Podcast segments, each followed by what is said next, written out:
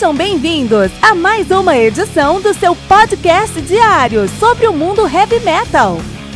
Esse é o Metal Mantra, o podcast do metal sagrado.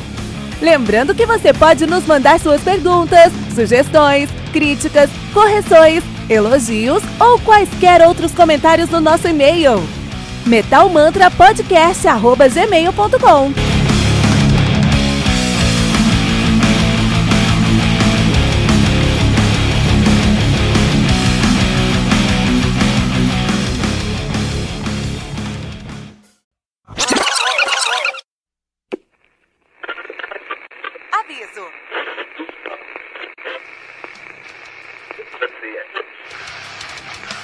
Antes de começar, avisamos que todo o conteúdo do Metal Mantra é Creative Commons. Por isso, músicas, links e podcasts citados nesse programa estão na descrição desse episódio.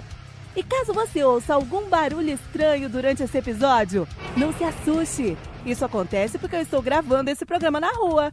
Só mais uma mágica que o Encore F M fez acontecer.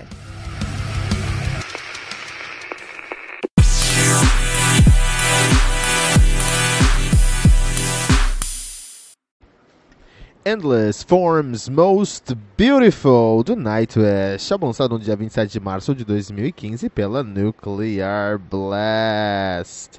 O álbum conta aí com onze músicas, totalizando uma hora e dezoito minutos de play, contando até com The Greatest Show on Earth, que é o primeiro épico dos caras, com vinte e quatro minutos de play. O Nightwish, que, atual, que é uma banda, a maior banda de Sonic Power Metal do mundo, com certeza. Os caras são de Kiti, na Finlândia, estão ativa desde mil novecentos e noventa e seis.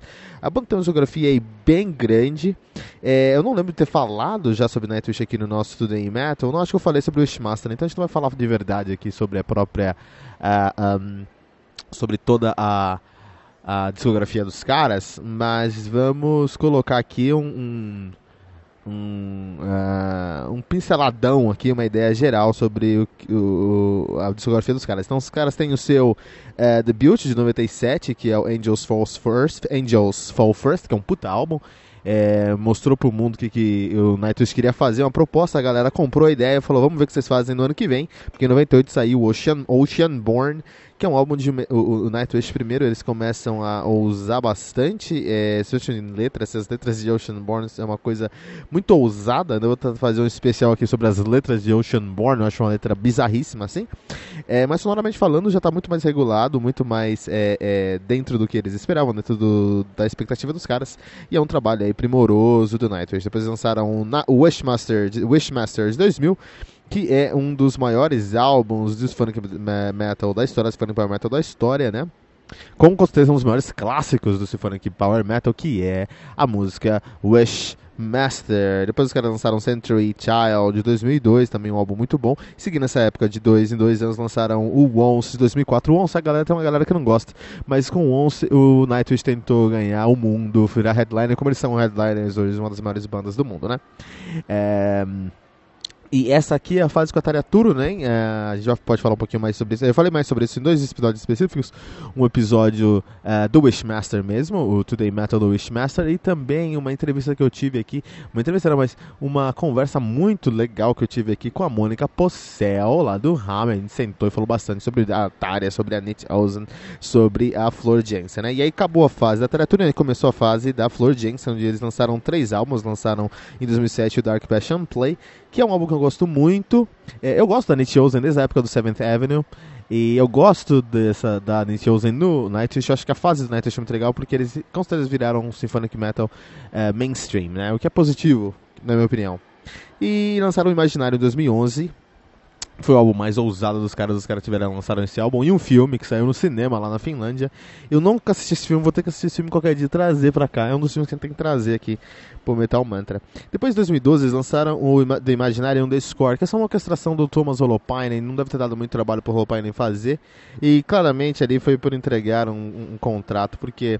Uh, a Nit Olsen saiu depois do Imaginarium e veio aí então a Floor Jansen, que veio do, do After Forever e do Uh, uh, Revamp, e ela veio aqui já gravando o Endless Forms Most Beautiful, que é um puta álbum de dois mil e quinze, que tem muita coisa boa, muita coisa legal, mas falta a alma do Nightwish. Ele parece que o, é, é um álbum que é bom, mas que não convence. A gente vai falar mais sobre isso aqui.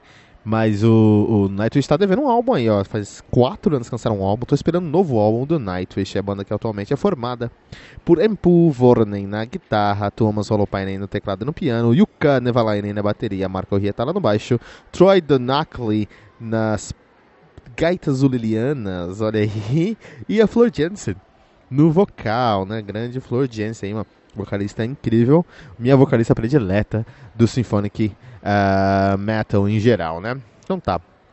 Rapidinho, vamos falar aqui sobre a fase Tarja Nit Floor, bem rapidinho. O Nightwish construiu a sua sonoridade com a fase Tarja Turunen. É, isso, por um lado, foi muito positivo para a banda, porque os caras lançaram cinco, seis álbuns quase com a Tarja Turunen, fizeram, chegaram onde eles estão hoje com a Tarja Turunen. É, a Tarja Turunen começou, a, a, a Tarja começou com os caras lá do Angels Fall, for, Angels Fall First e foi até o, o Once. E esses são os álbuns, a, a distância, o que o Nightwish era com Angels, Angels Fall First para o que o Nightwish é hoje com um, o, o, o Once, puta, foi realmente uma, um abismo de diferença. Então, o Nightwish construiu sonoridade com a Tarja, então é indiscutível que a Tarja ela remete ao Nightwish de verdade. Lógico que o Nightwish não é a Tarja, o Nightwish na verdade é o Tuomas Holopainen, a gente aprendeu isso da maneira mais é, cruel, mais pesada, mais chatinha depois, mas a realidade é essa, né? O, o, o, o, o que a gente entende por Nightwish vem muito do que a gente entende pela sonoridade da Tarja Turunen no final do dia, né? Um, e aí o, o, a Tarja saiu por, enfim, motivos particulares que a gente não vem hoje tanto para o nosso som aqui hoje, para nossa discussão aqui hoje, né? Uh, mas aí eles vieram com eles vieram com a Nit Olsen, que é uma vocalista que tem uma voz muito doce, até infantil. Isso é uma das maiores críticas, que ela tem uma voz infantil. No projeto atual dela, que eu vou ter que pegar o nome, porque eu sempre esqueço o nome, mas é ela com Yarny uh, Liimatainen, antigo guitarrista do... do Sonata Arctica. Então eu gosto muito do Yarny Liimatainen, é meu guitar hero, é, e gosto muito da Nit Olsen, acho que ela tem uma voz que eu gosto bastante, assim, apesar de ser infantil. Mas uma das maiores críticas do Dark Element, que é esse projeto novo da Anette com Jani Liimatainen, quem também toca lá, acho que o Jonas Kuhlberg toca lá, né? Jonas Kuhlberg que toca lá também, e o Yari Yarny Huru lá na bateria. O Jonas Kuhlberg, que é o baixista do, do Kings of Leon, foi o baixista do Migraine e é um grande amigo meu. Tá devendo uma presença aí no nosso Metal Mantra, né? Mas lá no Dark Element, a, uma maior crítica que a Nietzsche sofre é a voz dela ser infantil, ser uma voz sem peso, sem corpo, né? Isso foi uma pena. É, mas além disso, ela pra mim combinou muito ali, assim, coisas como Amaranth, coisas como Bye Bye My, uh, Bye Bye uh, My Beautiful.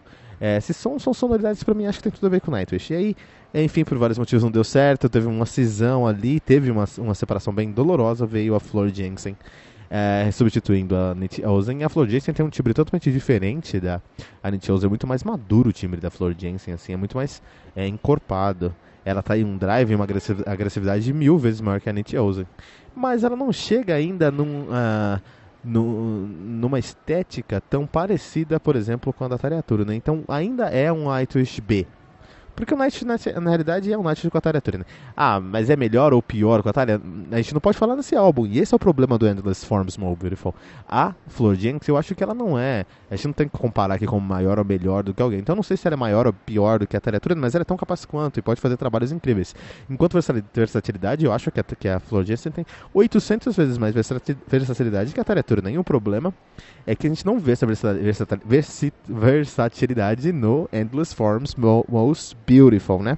A não ser ao vivo. Ao vivo dá pra sentir uma Floor Jansen mais solta. Eu recomendo muito você assistir um show do Nightwish ao vivo, nem que seja no YouTube, cara, pra você ver uma versatilidade muito mais ampla da Floor Jansen. Ela fica muito mais à vontade, ela sabe fazer muito mais, muito mais a praia dela, e ela mostra muito mais recursos, né? No C D, no álbum, no Endless Forms Most Beautiful, eu fico chateado porque ela tá seguindo uma partitura que foi escrita pelo Holopainen, que ela tá presa. Acho que o Holopainen ficou meio traumatizado de deixar a Nietzsche muito solta e a Nietzsche se achar dona da banda. A, com a Nietzsche eles fizeram diferente. Falaram, não, a Nietzsche, canta isso aqui, tá? Com a Flor fizeram diferente. Faz, canta isso aqui, Flor. Talvez no próximo álbum do Nightwish, eu acho que tem que rolar um álbum do Nightwish agora. Uh, tem a... a gente tem aí um, uma sonoridade do Nightwish mais próxima do que a gente espera com a Floor Jansen, né? Uh, esse álbum aqui é uma, um tributo, é um tributo à ciência, é um tri... eles quiseram fazer aqui um... um, um... Um, esse álbum um, um tributo à razão, ao iluminismo francês, a descobertas científicas, desde biológicas, a, a, astronômicas, acho que é esse o termo, enfim, várias descobertas científicas, né? Eu só não vejo isso na parte sonora, até sinto um pouquinho isso lá no Endless Forms Most Beautiful e, e, e, e no...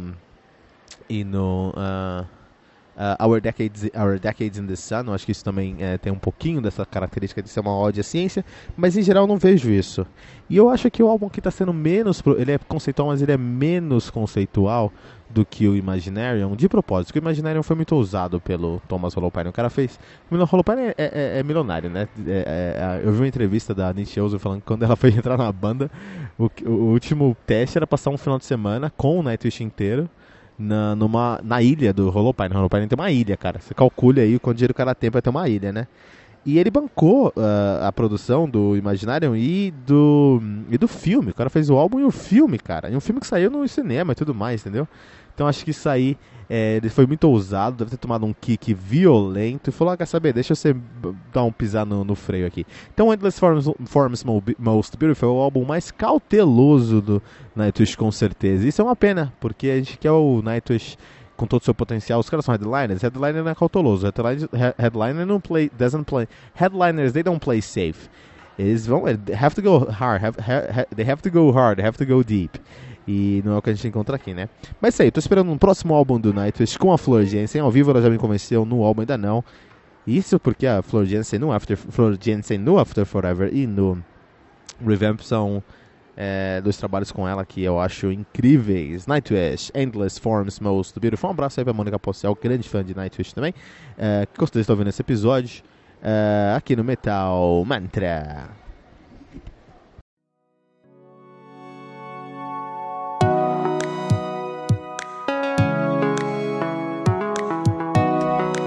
E ficamos por aqui com o nosso Guest Review de hoje. E toda quarta-feira você vai receber um novo convidado aqui nos estúdios do Metal Mantra. Lembrando que você pode encontrar todo o nosso conteúdo no encore ponto f m barra metal sagrado ou em qualquer rede social como arroba metalmantrapod.